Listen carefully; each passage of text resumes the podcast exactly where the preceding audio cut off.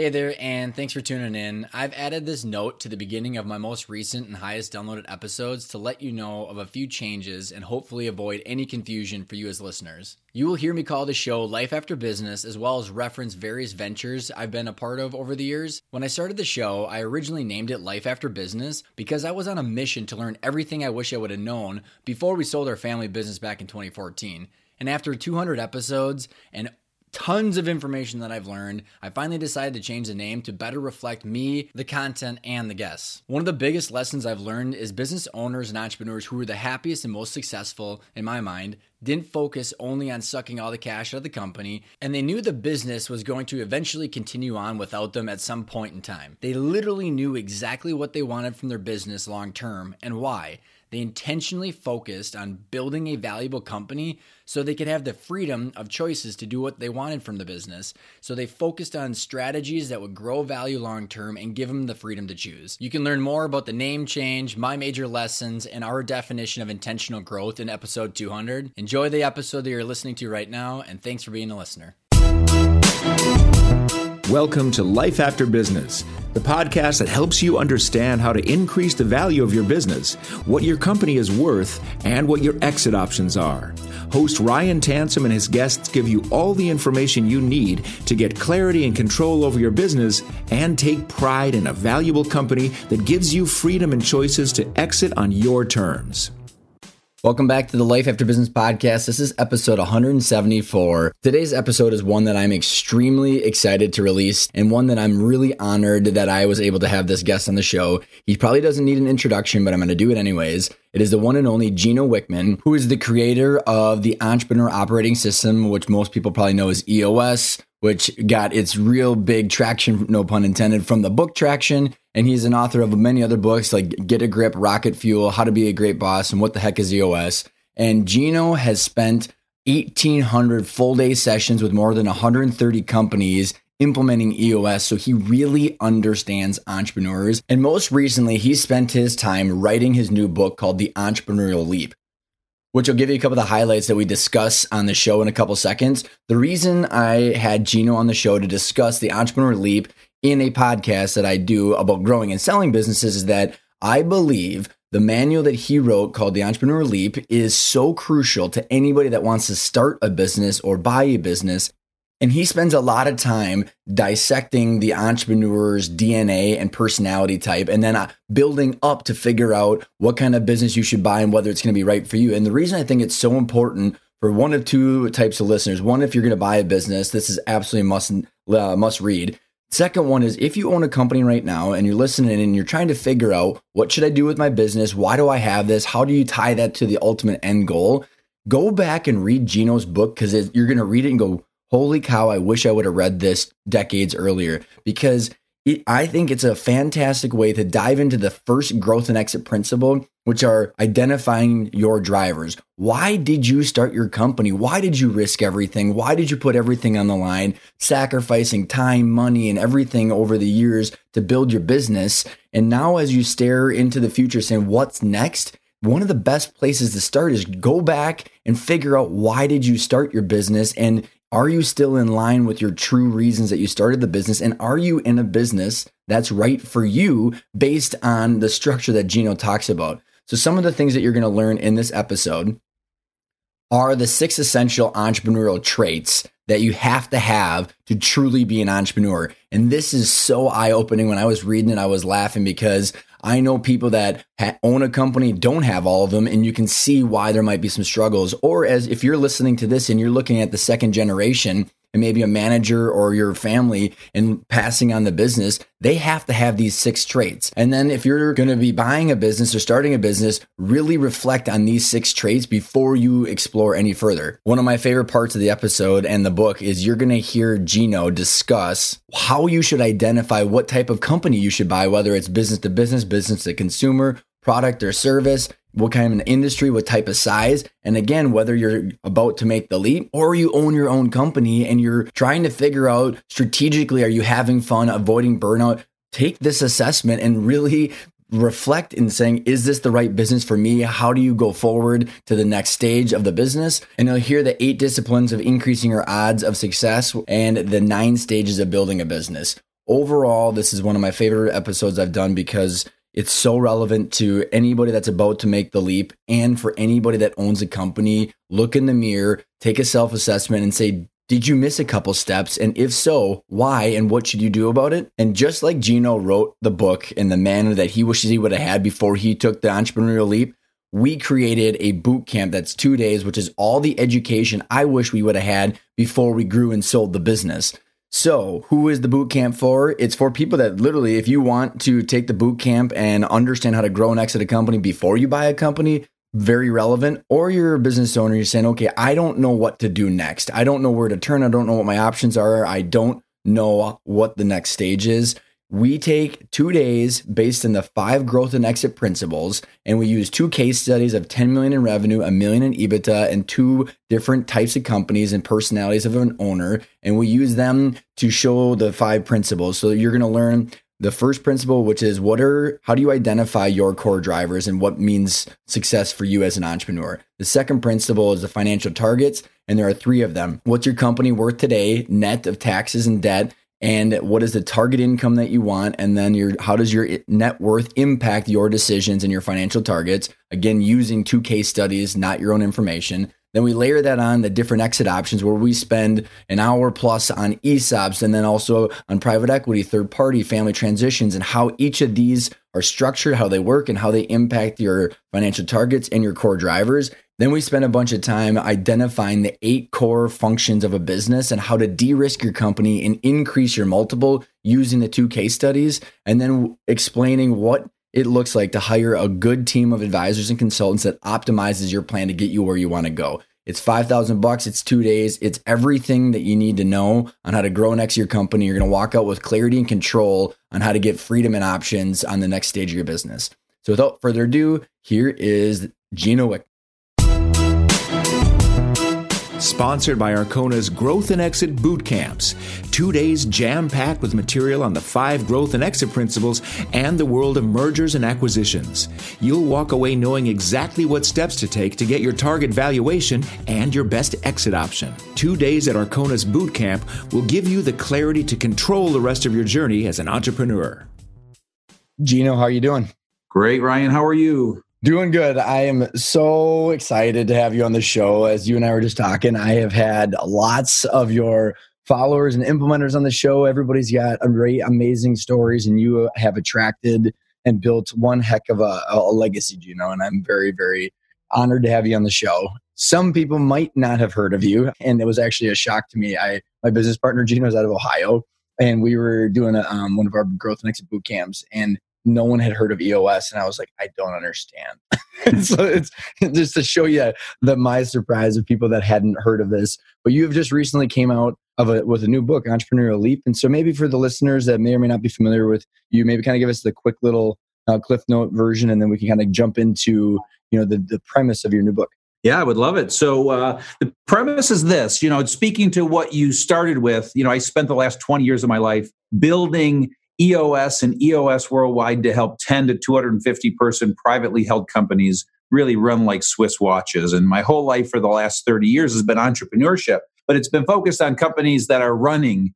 And uh, what I decided 10 years ago is I want to put my energy into the front end of the entrepreneurial journey when I get to age 50, uh, which is what I started doing two years ago. And this is a project that's all about helping an entrepreneur in the making. And so, anyone 16 to 60 years old that thinks they might be an entrepreneur, really helping them understand if entrepreneurship is right for them, if they have what it takes, and exactly how to take a leap that will greatly increase their odds of success and give them a huge jumpstart on becoming entrepreneurs and I'm I'm so excited to, to, dive into the book because it's a fantastic book, and um, I think I, I, also was uh, um, going back and kind of brushing up on some of the other books in in Rocket Fuel. You talked about teaching what we wish we would have known, and yeah. so I, I don't know, maybe kind of give it give it give us the background of like you know when you said that you wanted to go back to the front end, what were some of the gaps that you that you saw in order to actually create the book?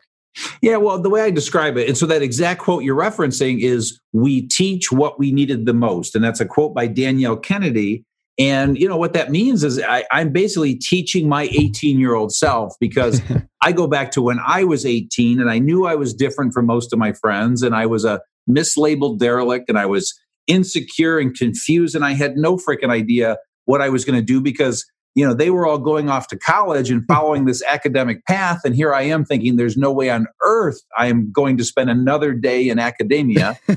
And so you know I, I, it took me until about age 28 till i really realized what i was and i just wish i would have had this content then. And so that's what it's all about is teaching my 18 year old self and anyone out there that really feels like you know they've got this entrepreneurial dna so I've uh, let's and I want to peel that apart. Like, what is an entrepreneur? When you said you were 28 and you finally figured out what you were, and it's funny because I can, oh man, can I can relate? Like when you're not paying everybody, like my schooling experience uh, when I was listening to your book is very similar. We're like, like Ryan's really nice, but he talks a lot.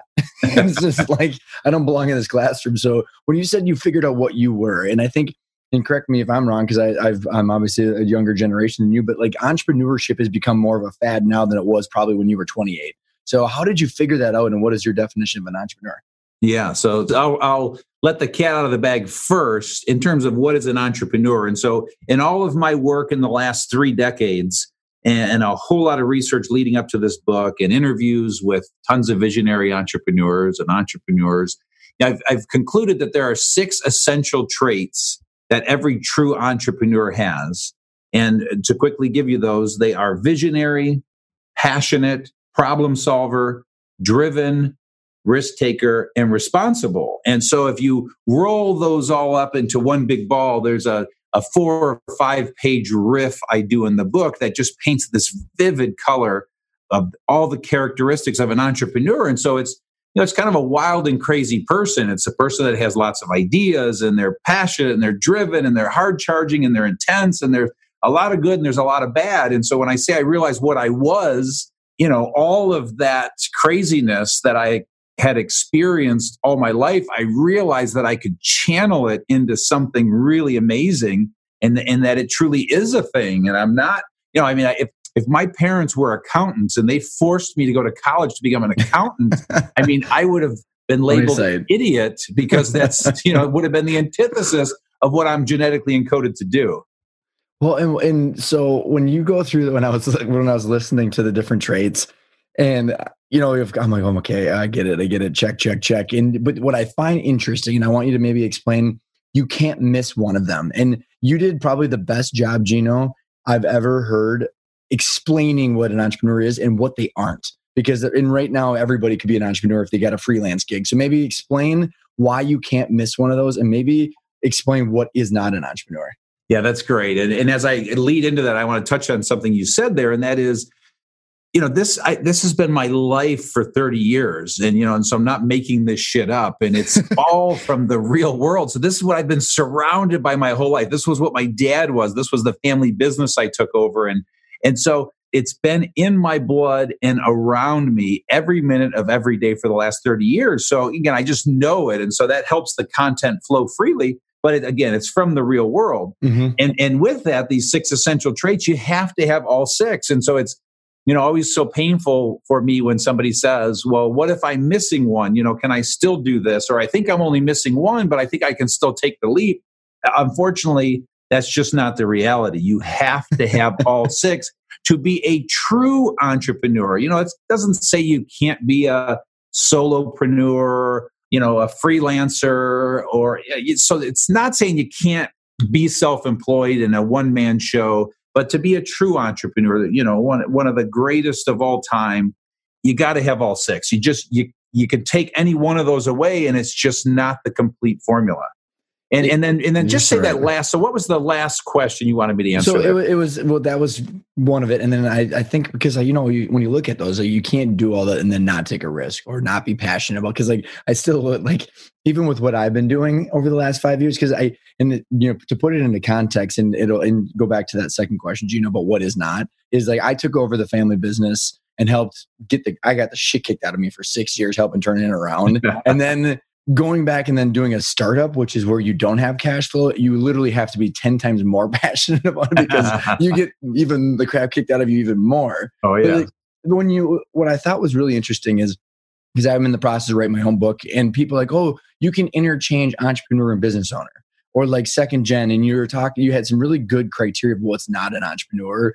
and maybe it was like just to kind of pref, uh, you know set the foundation, like the, the the person that's got a side hustle or someone that takes over second gen and just you know has the status quo. So maybe explain to yeah. someone that's does that make sense? Yeah, so that that prompts it. And I think the best way to describe it is this. So I, I had this aha moment in a Starbucks debating a professor of entrepreneurship. And and we had this great debate that led to this clarity. And and so the clarity is this. It's it's in the book and it's it's called the entrepreneurial range. And so for your audience, if they can picture in their mind this arc, if you will, and on the far left end of the arc is what I call self-employed people. And on the far right end of the arc, I call that true entrepreneur. And so, you know, every self employed person that has their own business is somewhere on that range. Mm-hmm. And if we go to the far left end of the range, you know, it's still admirable and respectable what these people are doing, but these are the one man shows, the solopreneurs, the freelancers, the person that buys one franchise, the person that has a lifestyle business. And then all the way to the right end of the spectrum are the greatest entrepreneurs of all time Walt Disney, Henry Ford, Elon Musk, Oprah Winfrey. And so you can think of all the greatest. So, what this content is all about, and this book is all about, are the people on the right end of that range. And so I'm mm-hmm. not knocking the left end of the range, but when I talk about these six essential traits, those are the kind of people that we're talking about that literally go out and create and build something in the world and build organizations with with many people and that's 10 you know 10 to you know 10 million mm-hmm. so but build truly build organizations and create things in the world well and so as we as we continue down like kind of the, the sequence of the book and the and the whole concept behind this is i when you when you've identified an entrepreneur you say okay where am i in that range? What i love about the book and i wish i would have done it after in my second iteration of as an entrepreneur is intentionality. And that's a lot about like what we preach in our in our practice too is like why are you doing this? And you explain you know you say that okay maybe go, go into like the success rates of entrepreneurship and why that this book and why you're explaining what are some of the questions that people should be asking that are uh, helping them identify what they should be doing? Because in maybe some background behind the genius i see with the hundreds of entrepreneurs that i work with a lot of it, it actually i'll go back is you know gino when i started this podcast? I, I would go tell me how you know tell me when you decided to become an entrepreneur. You know what most people said? Um i didn't choose to i accidentally became one. So there was like hmm. this weird like they wish they probably would have had this book to actually have some intentionality of what they were doing and why so maybe go back and say okay what are some of the questions and why are there the failure rates and how do you identify what would be good for you you bet and, and what i'm going to do now is i'm going to uh, give your listener kind of a huge context the context of the content and the mission in the book. And that is this book is broken into three parts. Part one is confirm, part two is glimpse, part three is path. The confirm part one is all about first and foremost confirming that you even are and that you have these six essential traits and that you are a true entrepreneur. And that we've just covered. And so now what you're going into are these next two parts. And I want to pull both of them together to answer your question because part two is all about glimpse. And that's then taking this person that is a true entrepreneur in the making and showing them a glimpse of all of their options and what life looks like. And it truly lights a true entrepreneur up. And so there's countless real world stories of people who are where they were right now and how they got to where they got to. Then I go into all of the options. So the industries, the types of businesses, the size of businesses, B2B, B2C, product business, service business, high end, low volume, low price, high volume. And so w- with that, there are literally 10,000 options for that entrepreneur in the making sitting there listening right now. Mm-hmm. Then I show them a day in the life, both good and bad, and the eight mistakes to avoid. So that piece I want to come back to in just a okay. second. And then this will answer your question. Because now, as we go to the third part of the book, I then get into the path for how to make it a reality, reduce the amount of mistakes you're going to make and increase your odds, which are things like should you go to college or not, if you're at that age to decide, the importance of passion, the importance of having a mentor, 10 year thinking, and then eight critical mistakes. I'm sorry, eight disciplines, and then nine stages. And all that said, to your point about intention, because this is a mouthful, if you understand that kind of flow of the content, it's truly this psychological journey of soul searching for this individual to say, okay, I am one. holy cow, look at all of these options. And then I have this really cool tool on the website called My Biz Match where they click, click, click, and out gives them an answer in terms of the perfect industry business size type for them to, to kind of move toward and start to tinker with.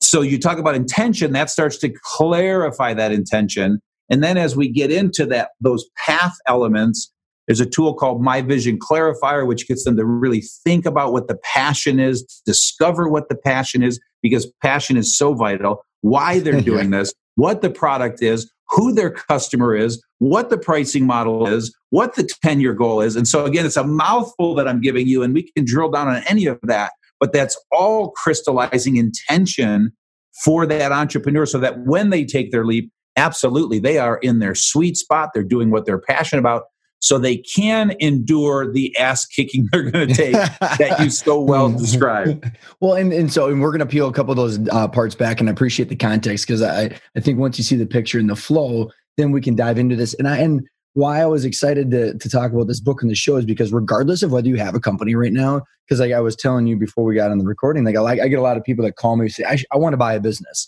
and then there's a lot of people that are listening that are in the middle of their journey but I think, Gino, and I don't know what your experience is, but a lot of people didn't go into that intentionally because they found a, you know, a random problem that needed to be solved. One of their customers was able to like fund their startup because they were able to go off on their own. But maybe going into the different types of businesses, services, and all that stuff, and how that might impact what you like. And I'll, I'll lay some groundwork, Gino, because I personally went through this when I say that it was not intentional is so my dad started it in the copier business, right? So selling boxes and servicing them, transaction based, you know, not very solution based. And then when I got it there, the whole industry was moving to managed services. So we realized over, and the whole industry did through absolutely horrible pain that those are way different. and like how you're working with your customers, your type of customers, type of profitability, type of intimacy, and like it just happened over time as the industry evolved. But I wish we would have had a lens to say, what business should we not be in or not be in? And Rob Dube, who's been on the show, he stuck to manage print. And then there's other people that are in our industry that just stuck to copiers or just stuck to IT. So, I mean, without you don't have to use those examples, but like, can you explain how the different kind of jigsaw puzzle pieces you're talking about might impact different personality types? Yeah, I would love to. So this topic, just alone, we could spend an hour on. And so I'll, I'll, give you the five minute version because it, it, number one, I don't know that there's anyone even doing what I'm about to share and what I put in this book. And so this was a, another light bulb moment that I'm so excited about. But the, the point is, it's you as the entrepreneur in the making out there choosing the right business for you and knowing what you're built for because we're all built for something different. And so i'm going to use me as an example but shoot forward forward in time to today. I am the business for me is training and education and service based and and b2b selling. That's what i am built for equipped for and i excel at doing put me in the copy machine business and I'd be out of business in three months flat because I have no passion for it. I have utter disdain for inventory. And so I, so I have the knowing what I'm built for. And so now let's go back to the template. So when I talk about this My Biz Match on the website, it's free, e-leap.com. You can go there and you just literally click away at everything I'm about to say, and out pops this perfect answer for you. But there are literally hundreds of industries to choose from. And so start there. All of a sudden, this entrepreneur that wants to take a leap or buy a business, first you got to choose the industry that you're drawn to. From there, you got to just pick the type of company that you're drawn to. And then when we get into type of company, then we start to talk about are you more of a product person or a service person, as I alluded to just a minute? So, do you mm-hmm. love you know products either making products distributing products having inventory touching and feeling that stuff. I have clients that love products and they love being in the product business. As i already disclosed i have utter disdain for it. And then there's the service business where you love selling the intangible. You love selling services. And then we go a level deeper. Are you more of a b2b person or a b2c person? B2b is business to business where you're typically selling to businesses. You have a uh, a smaller number of clients. You typically call those clients, and they're a little more intimate relationships. B2C is typically lots of customers that you have out there, less intimate relationships. This isn't a steadfast rule, but do you love selling to customers or do you love selling to businesses? And again, mm-hmm. for me, I'm just masterful at selling to businesses. I'm, I'm masterful at selling to the business owner that owns that business. Again, it's what I'm built for. Then we go a level deeper. How big do you want the business to be? There are entrepreneurs that are built for a $1 million business or a $1 billion business or something in between. Not every entrepreneur is capable of building a 50 million, 100 million, billion dollar company. And there's no shame in having a five right, million right. company that throws off a million dollar profit. And then we go a level deeper. Are you a premium, high priced, high value, low volume type of a business or are you low cost high volume? You're the cheapest price in town high volume and that's what you're competing on. All of it's great all of it works but you have to pick and know and all of a sudden you kind of click click click click go through all that in your mind or with that tool out pops this perfect answer that's going to help draw you toward the business you're built for and if you put your energy into a business you're built for, you just increased your odds of success, like I described. If I went and passion and passion, right? I mean, and passion because you have to be passionate about it. Absolutely. It's all passion. You know, as soon as you go, ooh, that's really intriguing to me, all of a sudden there's a little glimmer of passion. And each time you say, ooh, that makes sense, that makes sense, that makes sense, you just start getting clearer and clearer and clearer. And passion, you know, as you say that, that's a whole chapter, that's a whole topic, that's a whole other conversation. But that's I hope that answers your question. It, it does, about- and and I think it's I, like you said. I have never really seen it articulated that way, Gino. And like I think about for people that are about to start, that's the best exercise, and that will save. Like you said, you want to increase the odds of success for entrepreneurs. The passion and the alignment for what you do, I think, will take care of a lot of that. And like the, there are also the challenges if if there's people that own a business doing this too, because you know I I've talked to people where what happens, and I wonder if there's a, a correlation between that biz match and what I'm about to say is that a lot I, I interview people where they wake up and then the describe the analogy was this and I woke up one day and I felt like I had a noose around my neck because the passion was gone. And yeah. then they did crazy things to get out of the business. And I wonder if there's a correlation to like, I mean, I hated copiers, you know, so much. So then that's why I wanted to build out the managed IT because I wanted to be valuable to people, not just giving them a box. So it was like I was probably fighting gravity. And I don't know if there's challenges in the, you know, first and second generation with having different biz matches, but like even identifying that and having that be part of their core strategy is probably something that a lot of people haven't intentionally do, done, even if they have a company. Yeah, so you are 100% right. And that's the point I'm hoping comes through. And what you prompted for me is a thought. You know, so when I took over my family business and turned that business around, very similar to your story, I had to spin off a couple business units. And, and, and so what clicked for me there is I, the first thing I spun off was distribution. And, and it's because I had utter disdain for staring at all that inventory, uh, all that money sitting there. And, and so with that, we outsourced that. It was masterful. It helped the turnaround. It was great. But that I did that because again, that's what I'm built for. Another person running that business may have kept it because they love that kind of stuff. And so this is where you're going to make decisions as an entrepreneur and an individual that fit with what you're built for. So when you when you think about if you if you kind of if we're following the flow here and you've identified you you're an entrepreneur you're identifying what is the right business the right business fit etc.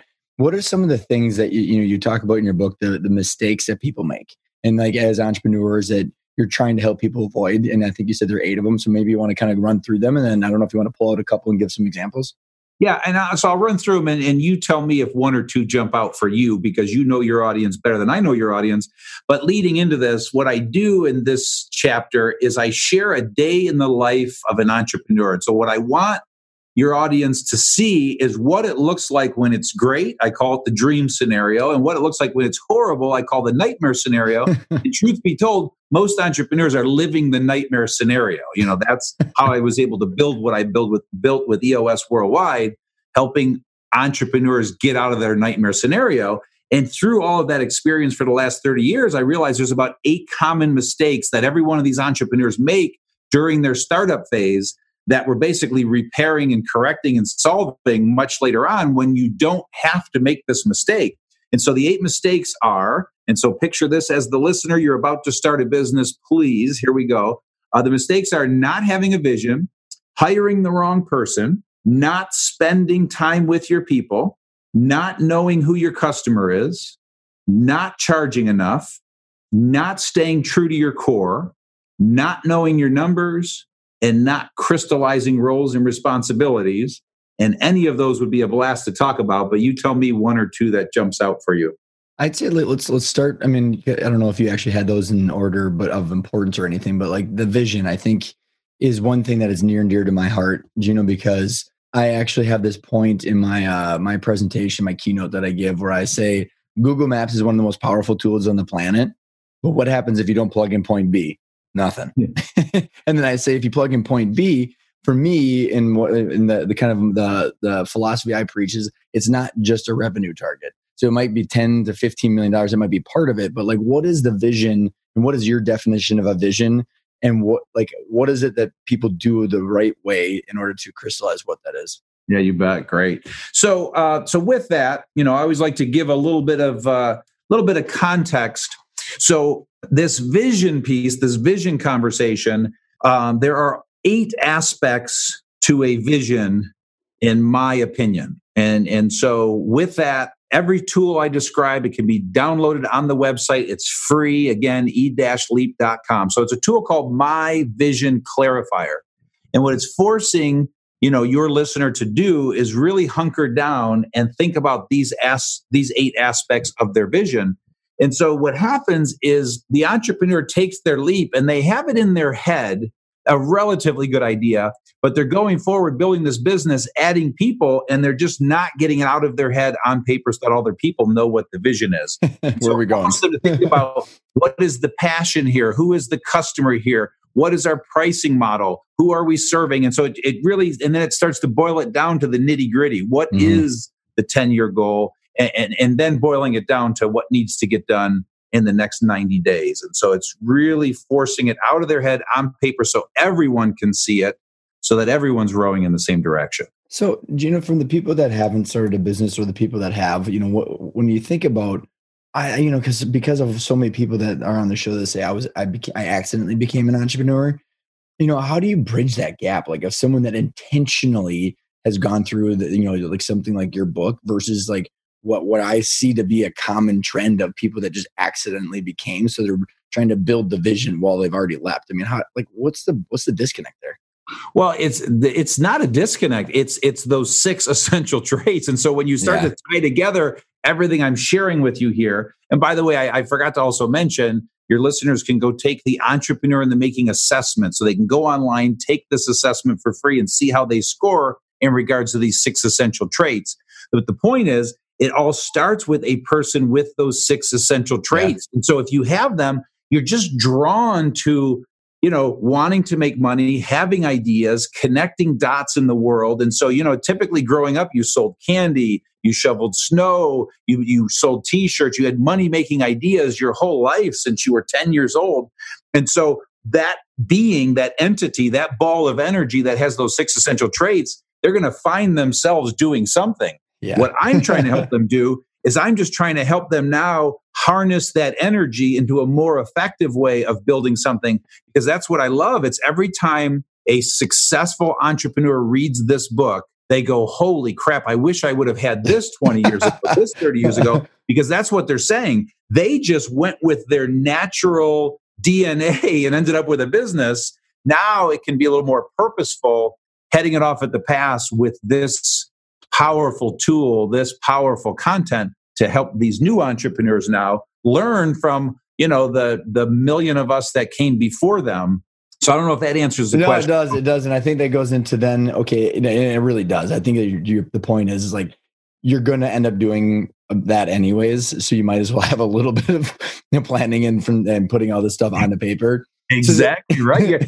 because with those six essential traits, you're unemployable. So you're going to go do something anyway. You might as well, right? Do something that you're built. Oh God, you know, I, I I, I actually call it professionally unemployable. They're like, "What do you do?" I'm like, so I, I, I tell the story. Where like after we sold our business, they put me in a cube in the middle of the bullpen next to an intern, and I was like, "Are you serious? like, how is this going to work?" And then it's just like it literally was 60 days. But so I digress. But um, going back to your point, you know, when the people that have you know people's such a huge part of all of this, regardless of the size of the company, whether you've started or haven't started.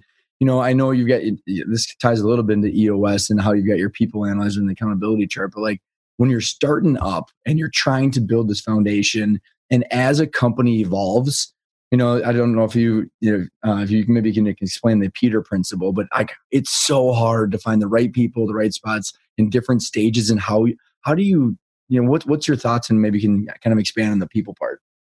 Yeah, and so the people part, what I'm speaking to with this book, because now all of a sudden we're going to bring EOS into this conversation, because the whole mission with Entrepreneurial Leap is to take that person who thinks they might be an entrepreneur or believes that they are take them to the point of leap take them to the point mm-hmm. of startup the day they generate dollar one once they generate dollar one then they need a eos once they start to bring on employees they need eos and so what, what i'm specifically speaking to about hiring the wrong people is during startup what an entrepreneur typically does is all of a sudden they've sold a few things they're getting busy, they're at capacity, and they have to throw a person at this problem.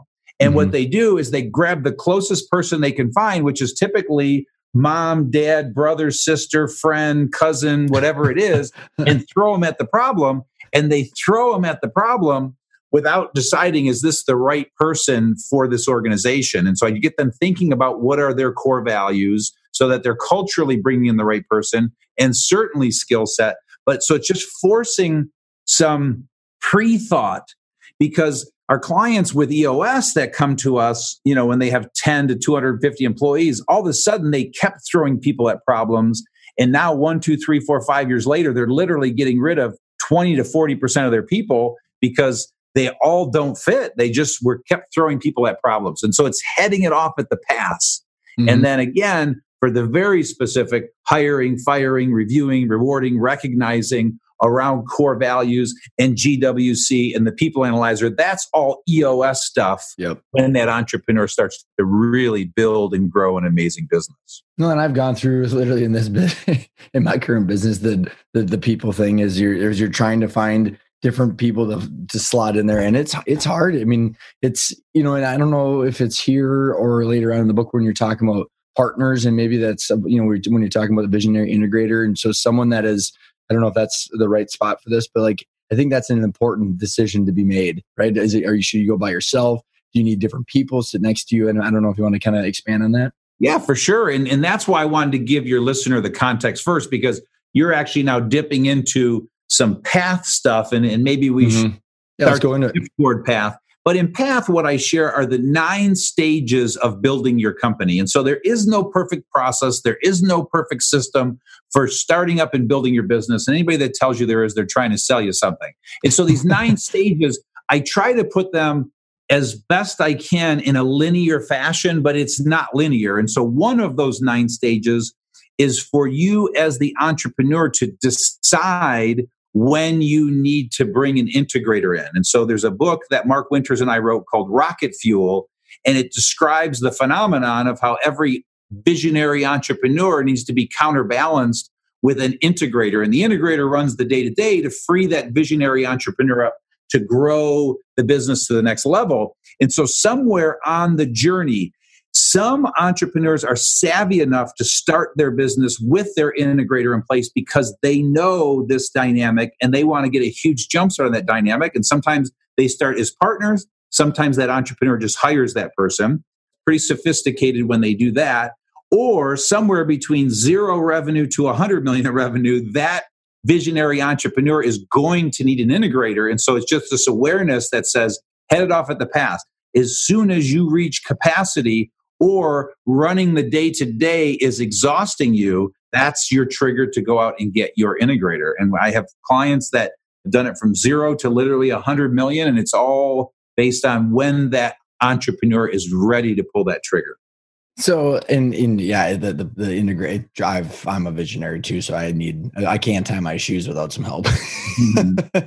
so if you you know kind of going into this path section you maybe give it give it a little bit more background on the path and then you know, I, I think it, you know, I don't want to go down too much of a rabbit hole, but I love how you address college because I'm very passionate about um, education, you know, and I, I, I've realized because I was I was an okay student, but like I have got a thirst for knowledge sense, and I think there's a lot of entrepreneurs where if they have the big picture, they can learn this stuff. So you know between college and then you know your your passion and like and how that all ties together maybe I, I, just i think it's very intriguing that you're addressing this yeah and let me so so what i'm going to do is i'm going to touch on again each part of path really quick. I'm going to give you just 15 seconds or less on each one and then i'll hit your college question because i'm also curious what in this you feel is best for your listener to hear more about. And so in this whole path part of the book first thing which we're about to talk about is college or not. It's just a choice and we'll, and we'll talk more about that in a minute.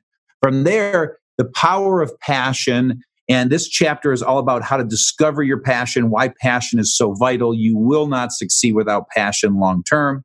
From there, we then go into mentoring and how to find a mentor and the power of having a mentor and how that will increase your odds of success.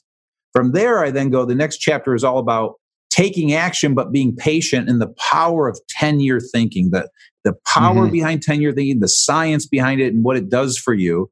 And then from there, we get into those eight disciplines I talked about uh, for increasing your odds, and then those nine stages that we quickly touched on. So, to your question, I think the college one's really important because I think it's so interesting in today's world too. Yeah, and it's near and dear to my heart. And so it's so it's called college or not because it truly is a choice. And obviously, who we're talking to here is anyone at the age where they have to decide, you know, college or not. And so typically, if you've got a 35 year old listening, it's probably not even a question for them. So, also, not, Gino, sorry to interrupt you. Don't you think it's also kind of important for maybe an entrepreneur that has a potential second gen? That's, I mean, that someone that's saying, okay, is my kid an entrepreneur and is uh, this the right approach? Of course. Yeah. So please, you know, and again, with your audience, I'm assuming we're talking to an entrepreneur in the making, but very much so. This content, this book is for a parent of an entrepreneur in the making to help them. It's also for mentors and organizations that mm-hmm. teach help entrepreneurs. So, absolutely yes.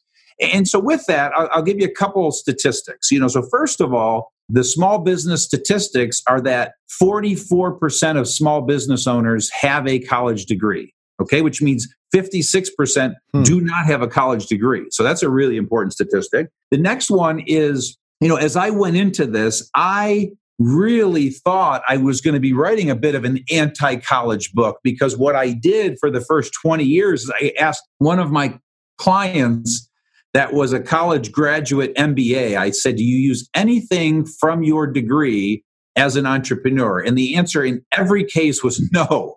So, you know, how does that not make me biased? I did not go to college. I was smart enough to know for myself that it was not for me, but I really thought hearing that answer, why would an entrepreneur go to college? But then what I started doing about 10 or 15 years ago is asking a follow up question. And that was if you knew everything you knew now, would you go back to college? And they almost always said yes. So that made me say, holy crap, why? Yeah, interesting. And, and, and, the answers were about, it had nothing to do with the education, it had nothing to do with the content. It was number one about relationships. And so mm-hmm. it, the relationships they formed and the bonds and the, re, and, the, and their peers and the relationships they have later in life that have served them. Number two, they talked about how it was a great testing ground, improving ground for them to sell stuff to fellow students and practice business ideas and things like that. So, not at all what college was intended for, but that's the reason. And so the point is, and then what I do is I give a list of what successful entrepreneurs recommend classes you should take if you are going to go to college. So the point is, it's a choice you must make. You're, you're becoming successful as an entrepreneur is not going to be dependent on whether you went to college or not. So now you just make a decision is it is it smart for you to go? And I think half the people will choose yes and half will choose no and there's no bad answer. And when in doubt, you should probably go to college because we live in a society, it's shifting now finally, but yeah, if you don't have yeah. a degree, man, you get that look. I've had I've gotten that look for 32 straight years and it's painful, but that's okay. I pushed through it. I didn't let it stop me. But anyway, it's a hmm. choice you have to make. And uh, and that's my story, and I'm sticking to it. Well, and I think you know there's a constant theme here, Gino, is it's intentionality, right? Like if you look up and you just do stuff instead of having people tell you what to do, and then you can you can just assess whether it makes sense for you or not. And that, that I think that leads into the next uh, concept that I love in your path section, which is the 10 year thinking. And what's interesting to me is when I interviewed John Warrillow, he was my third interview on the show three and a half years ago. and it was literally called 10 year th- chunks. so like it's interesting that you guys both have some common uh, common thinking behind it. But like why 10 years and then what what what you know what why 10 years and then what is it that people should be thinking about? Yeah, that's great. And, and, you know, and I want to back up. There's one more thing I really want to say about this whole college or not in this education point, because you just touched on it about 10 minutes ago. Is, you know, when I look at the last 30 years, I have spent hundreds and hundreds and hundreds of thousands of dollars on educating myself. So the point I'm making here is I learned how to get educated my way. Right. I, I don't educate well in academia. um, and so my point is for that listener is you if you don't go to college, you still have to go get educated your right. way. So right. you don't get let off the hook. You've got to be a fanatic about learning. So I, well, I and it's it's so interesting, you know, just back on that point. Like, so I listened to a book a week on Audible. I was and like when I had discovered Audible a handful of years ago, I was like, huh, I actually retain most of this instead of like a black and white textbook that someone says read this, and I'm like, why? like I just so I think it's just in in today's world, you can literally learn whatever you want between podcasts and videos and, and for free for the most part. Absolutely. And I give a laundry list of ways to learn in one of the later chapters in the book because I call it a lifetime of learning. And so, totally. yes, so many ways to learn out there now. You just have to pick your way. And again, there's a there's a laundry list of them, and they're also listed on the website as well for free. So, so how do you, yeah, go ahead. So to your question about 10 year thinking, um, and so this is I learned this when I was 35 years old. And the point I'm trying to make here is if you are someone with these six essential traits, unfortunately, you are genetically encoded to be incredibly impatient and want everything now. Okay.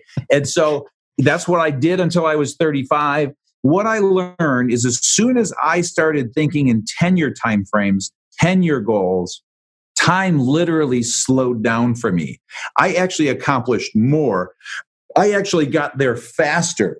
And so when you have that urgency and you're wanting everything to happen now, now, now within the next 12 months, boom, boom, boom, you're just trying to do too much. Your thinking is short sighted. You're band aid fixing a lot of stuff. When you look out and you plan in 10 year timeframes, you just tend to think better, less stress, less pressure, better decisions. And, and as I said, time literally slows down. And the reality is, you can accomplish just about anything in 10 years, worst case, 20 years. And then the last little point is there's a great business axiom that says, all overnight successes take 20 years. And so the right. point there is you just, there's not much you can build in less than 10 years. And so the, you know, the, it, it pains me when there's these articles written about somebody who built a billion dollar company in two years. It it, it, it fucks up the thinking totally. world. Oh, respect. Oh, and, so, and it gives anxiety to everybody that's just in the grind. I mean, it's just like you just like you, you because a lot of entrepreneurs probably. I mean, I do like, and every uh, people I know do compare yourselves to other people. And then I think you mentioned in your book, you're just like about or about your clients that you've had where that's all shitload of work. And I, and like, I like it just, I talked to this guy at, um, I presented to EO last week and he goes, yep, another 20 year overnight success. And it's just, there is no silver bullet to it. Exactly. And then here's the beauty, you know, so let's pretend one of your listeners listening right now is 18. I mean, this, to me, this is comical because that 18 year old, if they just set a 10 year goal by 28, they're going to be 28, 28, and they will have achieved a 10 year goal with literally at least 72 years left to live. Okay. Because they're living to any 18 year old is living past 100. So you got 72 years left. Mm-hmm. What is it? What on earth is it you want by 21, knowing that you've got 80 great years left? And so just think about what you can accomplish. And it's about enjoying that journey. Just enjoy that ride and achieve that 10 year goal and then set another and another. And you've got 70 opportunities. And now let's go to the 50 year old listening that realizes they're an entrepreneur they're going to achieve something by 60 and then they've got it probably 20 good years left if not 40 more years. And so they've got enough time to reset at least two more 10 year goals. So anyway for what that's worth it's just a, it's a way of enjoying the ride slowing down less stress and accomplishing a hell of a lot more. That's the irony. Well and are, do you have any advice of what should comprise of that 10 year goal? Because i going back to like it maybe should my my opinion shouldn't necessarily just be profits or, or top line revenue i mean like what other things would be you know variables that you would consider Yeah, no, so what I would urge, I mean, it, it, can be revenue, it can be profit, and I see a lot of, of those. But to me, you know, I'll, I'll give a, real life example, which is which is mine currently right now. Is I want to impact one million entrepreneurs in the making in the next ten years. So that's the goal, and that's what's driving me every day. And I'm being very methodical about doing things every day that move me closer to that. The previous goal in building EOS worldwide was 10,000 companies running on EOS. And so there are two examples. So for me, it's never been about revenue. The money always follows, and there's mm-hmm. plenty of money if you do it well and right and just follow everything I prescribe in this book. With that said, it's I would urge that it be about the impact you want to make. Yeah. But it's but it's okay. I mean, if at the end of the day that person is motivated about building a hundred million dollar company, amen and hallelujah. That's what motivates them. So it does not have to be revenue, does not have to be profit, and uh, and most of the time it's not. I agree with you, and I also like. I think it's you know if there's any feedback or not feedback, but anything, any insights for the listeners is I I, uh, I mean, I interviewed Norm Brodsky. His whole goal was $100 million, $100 million. He had 3,000 employees. He wasn't making anything. The fax machines went, came around and he had to, he lost everything. So it's, it's an intentional goals that is well rounded. I think you definitely need revenue and profits, but it, it all is, it all is intertwined. You can't look at one with, within a vacuum. Otherwise you're going to miss some significant, so you, or feel some significant pain, which kind of goes yeah, into, yeah, what I would urge and ask is, you know, go to the root of your passion. And so, what is right. the real passion?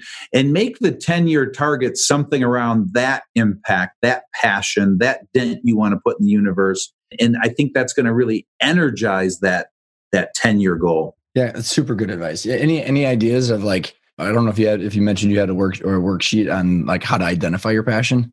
Oh yeah, yeah. I mean, that's, so there's a whole chapter on it, and uh, you know, the one exercise I would suggest here, which was one that had a big impact on my life. So I give again, it's a whole chapter on. I've sent them to a couple websites, exercises they can do, tools they can uh, take. But this one is it's a 30 minute exercise. They can do it sitting in a coffee shop, a library, but it's got to be a quiet place where they're able to think with no distractions totally undivided quiet time for 30 minutes and you answer three questions. And so the first question you answer is What are my three greatest successes? And then obviously you answer that. Number two, you answer What are my three greatest failures? And please be very honest with yourself there. And then question three, you answer What has life prepared me for? And out of that, you're going to get some real clarity around your genetic encoding, what you're passionate about, what you're built for, what and so that was a great exercise that was really I like that impactful. a lot. I like that a lot. Um, so then you know, kind of as we're trailing to the end here, you know, you got eight disciplines for increasing your odds, and you know, as you mentioned in the book, as things iterate, you did it with EOS, and I, I, I I've gone through a couple of these in my business, and it's been really painful is like your business model and how you're changing it and like so what are the different disciplines of you know what can someone do to make sure that they're actually going to succeed? Well so i'll do the same thing i did with the mistakes. I'll, I'll read the eight disciplines and then you tell me which one you want to drill down on. And yep. so they are number one clarify your vision. Number two decide if you are a partner person Number three, know that the bigger the problem you solve in the world, the more successful you will be. Number four, get feedback from customers and clients early and often. Number five, know that your first plan will not be your final plan. Number six, work hard, really hard. Number seven, take criticism and doubt from others with a grain of salt. And number eight, see it every night. All right. So I like the number three um, because I think that ties to your 10 year target because I maybe I'll give my personal experience of I have very large visions that I want to accomplish that gives me underlying anxiety of not being there, which I think is very applicable to your 10 year targets and having time slow down. But how do you balance the the having such a big vision and like maybe define like how you create that vision and how it's bigger than just a business and and then how you actually manage that? Well, you said number three, which is no, the bigger the problem you solve in the world, the more successful you will be. You will be. Is that the one you're asking about? Yep, yep. yep. Perfect. So, um, well, you tell me if this answers your question, because what I'm saying in this discipline, which if oh, if your listener could burn this into their bones, it'll change you forever. And it's just this basic understanding of the more value you bring to the world, the more you're worth and the more money you'll make. So simply put, if you cut a lawn, that's worth 25 bucks. So you're worth $25 if that's what you do, cut people's lawns. If you populate Mars, you're worth a trillion dollars. That's worth a trillion dollars. Okay. And so yeah. somewhere on that spectrum of value uh, is where all businesses lie. And if you're sitting there pissed off and scratching your head because you're not making enough money, well, bottom line is you're not creating enough value. You're not solving a big enough problem in the world. And so the bigger the problem you solve, the more value you bring, the more successful you're going to be. Okay, so how do you relate that and combine that with number four, which is get feedback from your customers early and often, and then reconcile? Excuse me. Um, is so with number four, and I'm going back to the there was a specific story you were talking about in your book about the crazier everybody thinks you are, the more you're on track to have a very successful business. So how do you reconcile with you know, you were, I think it was a story of like seven people on the board thought it was crazy and it was sounded like a good idea. And 10 people thought it was, and it was a really good idea. How do you take your vision and your big vision uh, and that might be crazy, getting feedback and trying to accomplish that vision without not making money or without having a, a, failure of a business. Does that make sense? I don't know. Wait, wait, wait. It, it, it, frankly, it doesn't, but it does. Okay. It makes sense to me because I speak entrepreneur and right now you're talking visionary entrepreneur. So what you just literally did is rolled three disciplines into one. And so I'm going to break them apart and okay. this will really yeah, help yeah, yeah. Your, your, so your, the first part is, you know, there, there is a distinct difference between number three and number four because Number three is about, again, this point I'm making the bigger problem you solve, the more value you have. So you've got to first and foremost understand about uh, the fact that you must create value. And so if you're doing $25 an hour work, you are worth 40 grand a year. Your business is going to make 40 grand a year, 50 grand. That's it. And so it's just a basic philosophy that you have to burn into your bones and your soul.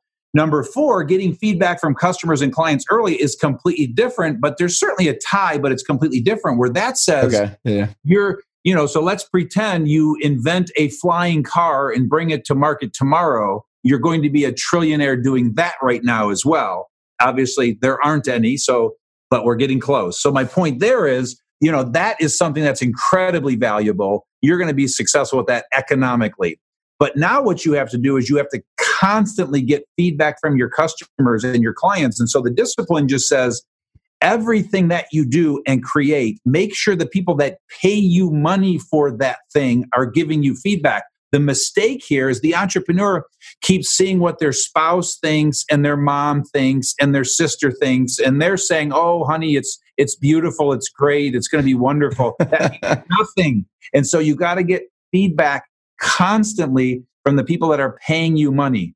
And if that those people, the way they give you their feedback is by cutting a check. If they're not cutting you a check or they stop cutting you a check, then that's an indicator that there's something wrong with what you've created. And or assuming they paid for it, get feedback constantly because when it changes and it always changes, the value changes, the competition comes in and kicks your ass, the, the closer you keep your ear to the ground with the customer or client, you're going to be able to evolve and make that change quickly and continue to increase that value.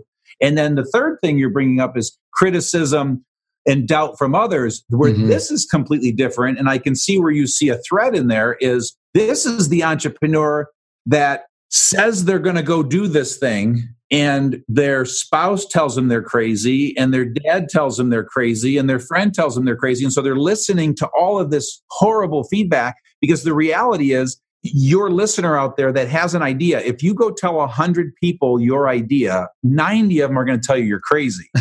Um, and, and, so with that the story you're alluding to is a very successful well-known entrepreneur that i can't say his name because i can't find the facts that this is about him but i'm told it is what he would do is he would assemble this board of 10 really intelligent people and he would present them with his ideas. And when seven out of 10 hated it, he knew he had a winner. When 10 out of 10 hated it, he knew it was revolutionary. And so the point here is, is you, the entrepreneur, you got to take that criticism and doubt from others with a grain of salt because most people in your life are going to tell you you're crazy. Most people in your life are not genetically encoded like you. And so take the feedback, but take it with a grain of salt and then go with what your gut is telling you at the end of the day. I love it. I love it because that's, I mean, that, that's, that is the mind game that you're prepping people for. Exactly. Because it, the six inches between your ears can potentially be some of the more challenging uh, warfare battles uh, or the, the, the battlegrounds than anything else that's out there. And the same, and, and for what it's worth, I, when I presented my idea for what I wanted to create with EOS to a group, I, and it's ironic because it was a group of about ten successful entrepreneurs. Everyone but one told me I was crazy. I mean, it's and so all that did was motivated me. It, so so, eh, uh, on that note, as people are going to take the leap and experience that thing, you know, you know, and there's probably, uh, you know, you're probably going to reference a bunch of the stuff we covered, but like, you know, it's it's it's it's probably all of it. If you know you're you're trying to accomplish that vision, take the criticism criticism for a grain of salt, but also make money, get checks from your clients, and just constantly re- reiterate to make sure that it's something that you can actually succeed at. So that way they're not right. I mean, it's just a it's a I don't know, it's a not for the faint of heart. I know that. It is not. And that's why, you know, so this isn't about do you have the six essential traits? Because if you do, you're really cool and life's going to be great and everyone else sucks. It's it's just the opposite. Being an entrepreneur is freaking hard. And so I'm trying to talk anybody out of this journey that doesn't have them because it's going to be hell. And it is hell for the entrepreneur. I mean, you get your ass kicked every day. You get one win for every 10 losses and then you emerge after 10 years of getting your ass kicked a successful entrepreneur. Hopefully you're doing something that you're more likely to fail than succeed at. It's it's really hard. It's not all it's cracked up to be. It's not this glamorous thing. And so that's why the media makes me crazy because they make it sound so glamorous. Listen i wouldn't trade it for anything but you got to have these traits to really enjoy that freaking craziness. So if you were sitting across from 18 year old Gino and obviously you're handing him the book but what would be like maybe one or two points to the, what, what would you say to yourself well, so but that what I would say to myself is something different because you're saying I'm handing me the book. So the good news is, I'm yeah, right. So, so I'm about to get this resource that has all of the answers and all of the lessons that I need at 18. And so what I what I would tell myself, knowing myself now, years later, and how long it took me to understand what I'm about to say, I would say, here, read this book, do everything in this book. And in addition to all of that, be yourself, be real, be vulnerable, and fuck what everybody else thinks. And man, if I could have done that at 18, holy shit. And so, you know, it, I, I want to say it took me until I was 25 or 30 to get that. I, I might, I almost want to say it took me until last year to get that. So I'm still trying to get yeah. that. But man, if we can all be real, raw, vulnerable, down to earth, authentic, and not give a shit what anybody thinks and, and just let our freak flags fly, oh, the world would be a better place. Oh my gosh, I want to live in that world. well, I feel like I am. It just it took a took a long, long time. time. Well, and that's I think Ken to your point about talking your your younger self is you can do that, and you know I and I just on a little little comment on that. I remember when I was going through the family business and we were going through the shitstorm. And I just, there was one day, Gino, I woke up and I was like, no one knows what they're doing really. I was just like, everybody's kind of just, you know, making decisions, hoping shit works. And so I, I think it's, it's, it's, I, I don't know, it's near dear to my heart. This has been so fun. I'm so appreciative that you came on the show and were able to share the new book. And and anybody that's you know whether you have a business or not, and whether you're you're about to think about, I can't recommend it enough. Uh, what is the best way to find all the resources? I know you mentioned it all, and they'll all be in the show notes, but maybe you want to give it another run. Yeah, you bet. So the book is called Entrepreneurial Leap. You can buy it at any major retailer. So, you know, most people are buying it on Amazon, but any major retailer has it. You can go to the website, which is e-leap.com, and that's where you will find a free chapter of the book, the free assessment that you can take to see if you have the six essential traits. You can download every tool that I've talked about there. It's a complete resource center. You can sign up for the newsletter, lots of content coming out every week. And so those would be the two resources I would offer. It has been a blast. Thank you so much for coming on the show, Gino. My pleasure, Ryan. Had a blast as well. I hope you enjoyed that episode with Gino. He has so much knowledge and wisdom that he's sharing. And I just, absolutely support him and his cause and helping the next generation of our society become entrepreneurs and be able to exp- experience the freedom and control and uh, craziness of what it's like to be an entrepreneur. And I think the big takeaway that I have is that if you own a business, go back, l- listen to the book, read the book, whatever the way your preferred method of digesting a, a book is, and reflect on did you do the right things? Are you sitting where you are because you might have missed a couple steps? Is, is there a gap analysis that you can do so that way you can say, okay, I know how I should have gone about this and why I might be dealing with some of the challenges I'm currently dealing with. And then if you haven't started your business or bought a business yet and you're wanting to understand how to connect all the dots, it is the manual that explains to you that it's a hard road. It's really tough. But if you have an idea of what it's like to look into the abyss and because Gino is shining a light on all the things that are going to be necessary to be successful, it's absolutely worth your time to read the book. If you're wanting more education on how to grow and sell a business, check out our boot camps. Again, two days. It's uh, based on the five growth and exit principles and two case studies on how to grow the value of your business. And I, with the end in mind, identifying your exit options. And it, it is life changing because you'll be able to walk out of that boot camp with the knowledge that it takes to connect all the dots and get you what you want. So, with that being said, I hope you enjoyed the episode and I will see you next week.